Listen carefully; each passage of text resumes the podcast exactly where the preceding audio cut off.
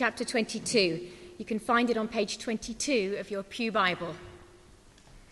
It's the first 19 verses where Abraham is tested. Sometime later, God tested Abraham. He said to him, Abraham, here I am, he replied. Then God said, Take your son, your only son, Isaac, whom you love, and go to the region of Moriah. Sacrifice him there as a burnt offering on one of the mountains I will tell you about. Early the next morning, Abraham got up and saddled his donkey. He took with him two of his servants and his son Isaac. When he had cut enough wood for the burnt offering, he set out for the place God had told him about. On the third day, Abraham looked up and saw the place in the distance. He said to his servants, Stay here with the donkey while I and the boy go over there. We will worship and then we will come back to you. Abraham took the wood for the burnt offering and placed it on his son Isaac. And he himself carried the fire and the knife. As the two of them went on together, Isaac spoke up and said to his father Abraham, Father? Yes, my son, Abraham replied. The fire and the wood are here, Isaac said, but where is the lamb for the burnt offering? Abraham answered, God himself will provide the lamb for the burnt offering, my son. And the two of them went on together. When they reached the place God had told him about, Abraham built an altar there and arranged the wood on it. He bound his son Isaac and laid him on the altar, on top of the wood.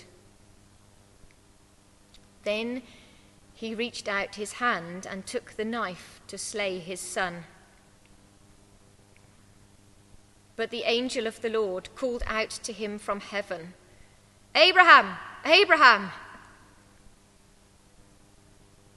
Here I am, he replied. Do not lay a hand on the boy, he said. Do not do anything to him. Now I know that you fear God, because you have not withheld from me your son your only son. Abraham looked up, and there in a thicket he saw a ram caught by its horns. He went over and took the ram and sacrificed it as a burnt offering instead of his son. So Abraham called that place, The Lord will provide. And to this day it is said, On the mountain of the Lord it will be provided. The angel of the Lord called to Abraham from heaven a second time and said, I swear by myself, declares the Lord, that because you have done this and have not withheld your son, your only son, I will surely bless you and make your descendants as numerous as the stars in the sky and as the sand on the seashore. Your descendants will take possession of the cities of their enemies, and through your offspring, all nations on earth will be blessed because you have obeyed me. Then Abraham returned to his servants, and they set off together for Beersheba and Abraham stayed in Beersheba. This is the word of the Lord. Thanks be to God. This is uh, my new toy.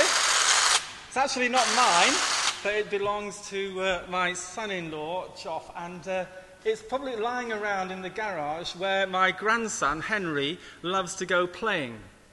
And one of the things that I am really fearful about is that Henry might uh, fancy doing a bit of cutting out, as he likes to do. And he might get hold of this and give it a good go with a hedge trimmer instead. I hope that my son would uh, be alert to that fact and be able to exchange uh, the hedge trimmer for a proper pair of children's scissors which would be a very creative thing to use and not a destructive thing to use. The principle of replacement is something that all good parents know a great deal about. And God, as our Heavenly Father, practices that principle of replacement day after day after day by giving us that which creates and brings safety and life rather than letting us play with things that potentially could destroy if we're not old enough and wise enough, as it were, to know how to handle them. I'll just put this down for a moment.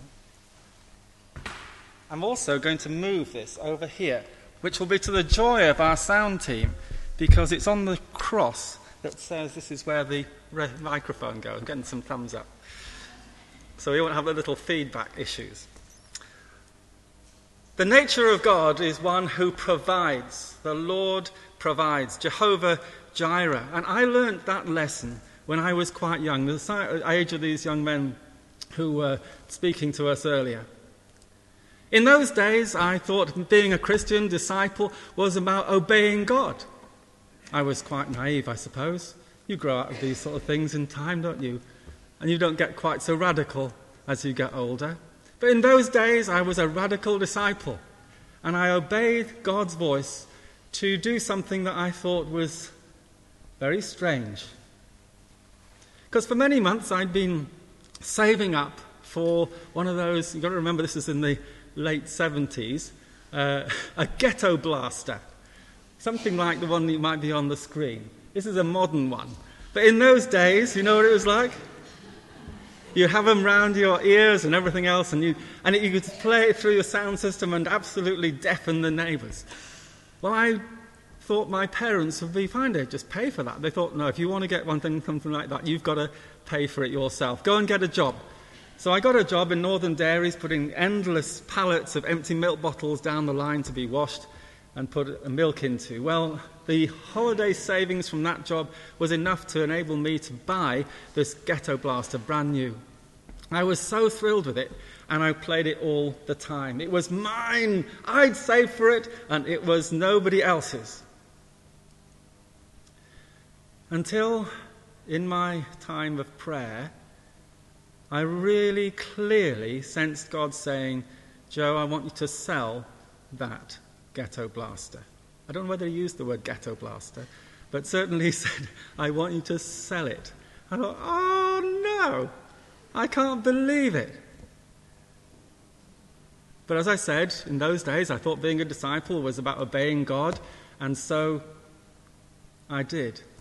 Put it in the advert in the North Wales Weekly News. I was living in Colwyn Bay then, and somebody rang up and said, Can I come round and have a look at it? They looked at it, they thought, Great, yeah, we'll buy that, thank you very much. It's, it's really practically new, isn't it? So off they went with it. And I felt a huge sense of loss, and yet also a sense of, I've done what God wanted me to do.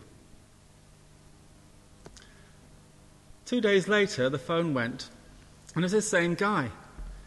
Jonathan, he said, I'm really sorry about this. But the ghetto blaster that you said me, uh, sold me is not compatible with the sound system that I want to use for it. Is there any chance that you could have it back and I'll pay you the same as what I gave for it? And I thought for less than half a second and I said, Yes, that would be lovely. Thank you very much. Because what I had learnt in that moment, those two days, I learnt an incredible lesson that God had taught me about the principle of replacement. That He had enabled me by His Spirit to let go of something that I thought was mine and receive from Him the gift of trust that was His to give. And I had the ghetto blaster back as well. I didn't see it then as mine, but as a gift from the Lord. And I've never, ever forgotten that. And it's helped me to keep on trusting God and, as much as I possibly can, to obey God when I hear His voice or I read in His word that which resonates. And I want to say, Lord, I know that obeying and trusting you is the right way to live my life. And I want to do that radically. Give me grace to do so. It was an incredibly formative thing in my learning to live the life as a disciple of Christ. That is as nothing compared to what we read about with Abraham. But the same principle was going on, I believe. The way in which in Genesis 22 God puts Abraham to the test. He tests and sharpens up his capacity to trust the God who he knew as Yahweh the God revealed as the one who was his father and wanted the best for him. And though he could not in any way understand, I'm sure, this strange command to go and sacrifice your son Isaac, he went ahead and took steps to do that. He placed himself in the position of a servant. When God called him Abraham, he said, Here am I. And he listened and he obeyed and he went ahead. He even on the road worshipped God, worshipping God in the midst of this huge turmoil when nothing made sense, when he thought the t- most terrible thing was going to happen. And he continued to be faithful to God, not because of who he was, but because of who God was. And Isaac even says to him, You know, oh, I've got the, the wood and the coals and the, everything for the fire, for the sacrifice. Where's the lamb? Abraham says, statement of faith God will provide. Jehovah Jireh. And just at that point where God saw what Abraham was doing, he was willing to go all the way through. And he drew his knife to be slaying the child. God spoke to him and called to him, Abraham, Abraham. And again he said, I'm your servant, here I am. And Rembrandt captures this incredible moment on, the, on the, in his painting of this very scene, where he speaks of there Abraham just about, he catches hold of his hand, and the knife drops to the floor, and Isaac is saved. And a lamb, a ram in the thicket is provided in, for sacrifice instead of his own son. Now I know that the Lord will provide. He named that place, the Lord will provide. And God's promise as he entered into what God had for him was to be a blessing to nations, and through him all nations would be blessed. And the principle that we see at work here is that sacrificial giving results in great blessing. Sacrificial giving results in great blessing. It is never a loss when we give sacrificially. Give sacrificing ourselves and our own wants for God's sake and our needs for God's provision. Trusting God, putting God first, is always the way to obedience and it enables us to experience the joy and freedom and the future that God has for us as His people. And as we consider what God might be calling us to sacrifice and to give, we can do so knowing that God will provide for us as we put Him first. That's why, for example, when we have that fear of money and, not, and the lack of money, it's something that God wants to replace with trust in God's provision. And when we think about our giving to God and His work, whether it's through CAP or whether it's through the church's life and the mission of God in the world, as we put God first, as we practice the discipline of tithing, we set aside the first 10% of our income.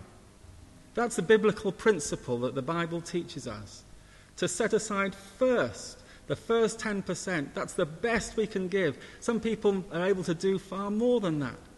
And we as a church practice that as we give the first 10% of our income to our mission organizations, including Christians Against Poverty. We set that aside, and in our budget we say, that's, that's, that's given, that's a given. Now we're going to work and live off the rest. And God provides as people are obedient to that call. And as we do that in our giving, we are released into the joy and the freedom of knowing that God is the one who will meet every need that we have. And He will replace worry with trust. He will replace fear with love. And He will enable us to learn to live a life that honors God with everything that we have and places into His hands our futures Let's be still as we just reflect for a moment. And you may want to just take a, a moment to look at those cards that you have in front of you, uh, where we think about how we can possibly apply what we've been thinking about this morning, what we've heard already, and what we will do. What is God saying to us through this great story of Abraham and Isaac? What is God wanting us to appreciate more fully when we think of him as Jehovah Jireh? And what might we do differently as we go forward?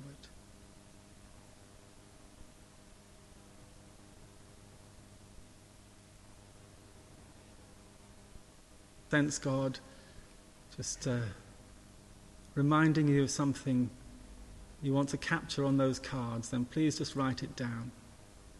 Take those cards home with you and Continue to pray them through. What does it mean to be a radical disciple of Jesus who walks with the God who provides?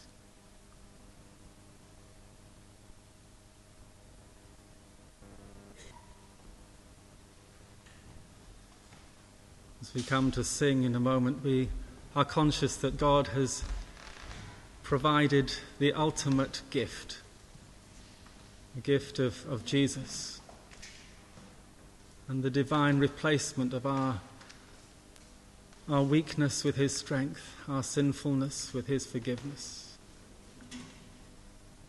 And that whatever happens in our lives, we can still bless him and be a blessing to others. Because the God of Abraham is our God, who we want to serve with our whole lives everything that we are and have.